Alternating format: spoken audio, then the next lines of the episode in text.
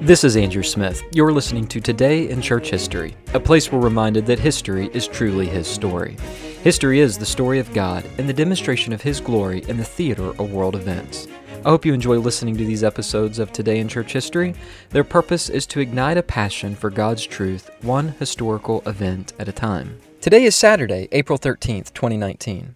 But on this day in history, April 13th, 1598, the Edict of Nantes was signed by King Henry IV of France. This document provided expansive rights for the French Huguenots, including equal civil rights with Roman Catholics, justice in the courts, subsidies for Protestant pastors, as well as their legal right to hold public worship. It was a political attempt to unite a France divided in their long wars of religion. Even still, it upheld Roman Catholicism as the state religion, only allowing Calvinistic Protestants to be tolerated without legal reprisal. And in fact, that's who the French Huguenots were. They were Protestant Calvinists living in France during the 16th and early 17th centuries. Their very existence rests in the strategic, theological, and pastoral training of ministers in Geneva, Switzerland, headed up by Protestant reformer John Calvin. They were intensely persecuted by the state since France was Roman Catholic. John Calvin himself was forced to flee his native France due to Roman Catholic persecution some 50 years prior to the signing of the edict. He landed in Switzerland under a series of providential events where, along with Theodore Beza, he established an academy in Geneva in 1558 to train ministers. The Geneva Academy erected its own building by 1559 and was adjacent to St. Pierre's where Calvin pastored. Weekly, he passed between the two buildings with great regularity, directly leaving the lecture hall to preach a sermon in the cathedral. He would lecture to his students in one language, then grab his Hebrew or Greek Bible, head over to the cathedral, and preach without any sermon notes to his congregation in a different language. He was the epitome of a pastor scholar, and his characteristics rubbed off well onto his students. As Calvin's influence rose, Geneva became a safe haven for French Protestant refugees. Calvin successfully attracted the elite and aristocratic factions of Catholic dominated France to seek schooling in Geneva due to its reputed academic quality. But the Geneva Academy was no ivory tower theological school. The pastors and missionaries educated at the school knew they were going back to a battleground in their native France. France was solidly Roman Catholic, and persecution was in full swing during the Counter Reformation. But by the time the Edict of Nantes was signed in 1598, nearly 35 years after Calvin's passing, one tenth of France was Protestant and Calvinistic. This may seem unlikely, but not when we consider that ultimately 1,300 Reformed missionaries were produced from the Academy in Geneva. Many of these headed directly to France and planted underground churches, and by the year 1560 there were some 100 Reformed churches in France, and by 1562 more than 2,000, all of which were considered illegal by the French government. With the rising surge of Protestant Calvinists among the populace, King Henry IV, himself the son of a committed Protestant mother, was compelled to sign the Edict of of Nantes. Though there is evidence that King Henry IV was sympathetic to the Protestant cause, he eventually converted to Roman Catholicism. In any event, tensions were rising between Roman Catholics and Protestants in his country. He was a politician who was intensely patriotic for France.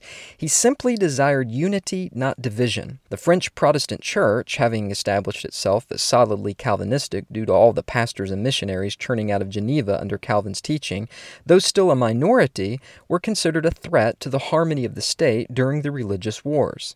As these French Calvinists grew in number, they were opposed strongly by the Catholic League, who was strengthened by the assistance of Spain. Nevertheless, the French Huguenots held synods, which contributed to their organization and continued growth. The St. Bartholomew's Day massacre occurred in 1572, revealing both the threat as well as the hatred that Roman Catholics felt toward the French Calvinistic Protestants. This event, along with many others, culminated in an effort by King Henry IV to tamp down the religious violence. The Edict of Nantes was his answer. All of this has a much larger backstory. Calvin himself was never allowed to return to France because of his Protestant belief system. This naturally made him more committed to reforming his nation of birth with the gospel, even if from afar. In large measure, the Edict of Nantes would not even be a reality were it not for Calvin's strategic training and sending of pastors and missionaries back to France. These preachers literally created a firestorm of gospel fervency that forced the hand of King Henry IV to sign the edict in an effort to maintain peace and order in his country in the midst of the frenzy of religious warring. But Calvin's commitment to France reached back over 30 years before the signing of the edict, when he began writing the Institutes, wherein he dedicated his first edition in the year 1536 to King Francis I. Now, the many editions of the Institutes developed into a systematic theology of sorts for Reformed Protestantism. But it is very important to remember that initially it was written to defend Reformation principles to the King of France. It was, in one sense, the precursor to the Edict of Nantes, since it was essentially a plea for religious toleration to the King of France. This fact serves as a window into the leadership, foresight, and commitment of John Calvin in following through with the Protestant cause. Unfortunately, the story does not end with the signing of the edict. In theory, the Edict of Nantes was a victory for Protestant worshippers, but in reality, the religious freedoms it promised didn't last long. By 1685, less than 100 years later, King Louis XIV signed another edict revoking the Edict of Nantes.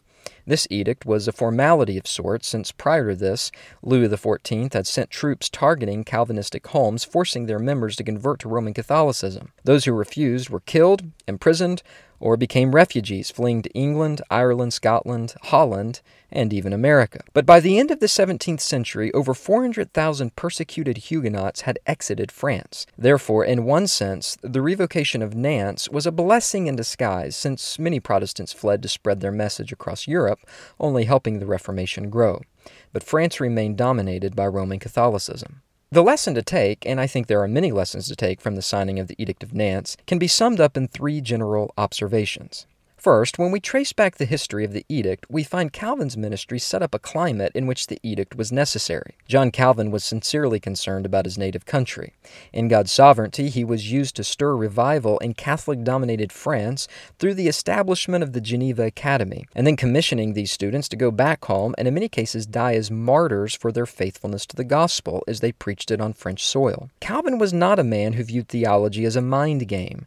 He genuinely cared for the souls of Frenchmen and desired desired more than anything for the gospel to be believed by sinners. But Calvin also had a heart for the gospel to spread all over Europe, indeed all over the world.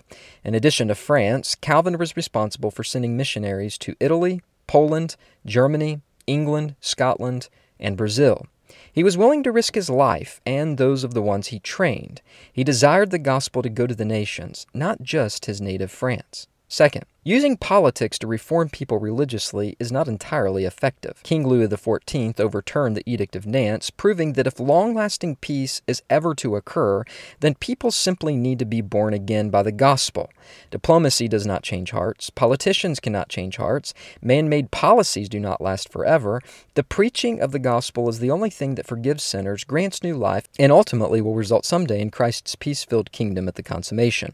Third, we should be grateful for any religious freedoms we enjoy. We should not be bashful or feel guilty about voting people in office who will defend our borders, recognize our national sovereignty, and stand up for the religious freedom of Christians. No, the United States is not the new Israel. Not all our forefathers were genuine Christians, much less Orthodox. Even still, the United States was built on not just biblical principles, but Reformation principles. Reading history reminds Christians, if not anything else, that living without religious freedom is not something the church sought. Religious freedom was something the church yearned for, prayed for, fought for, died for. When necessary, Christians suffered faithfully, and oftentimes God used their suffering to stir revival. But we are not God and it is in our best interests and that of our children to pray God continues to prevent persecution of Christians in our nation. At the same time, we should also pray that if persecution comes, that God would help us stand strong until the end. Regardless, these are sobering thoughts and should force us to our knees to pray more sincerely,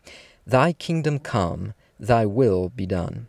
History is truly His story. It's the story of God and the demonstration of His glory in the theater of world events. I hope you've enjoyed listening to this episode of Today in Church History. To access more episodes, you may visit my website, www.heartaflame.org. You can find episodes of the latest podcasts there, as well as articles that I've written. Also, don't forget to follow me on Facebook and Twitter for announcements about new podcasts. Until next time, I'm your host, Andrew Smith.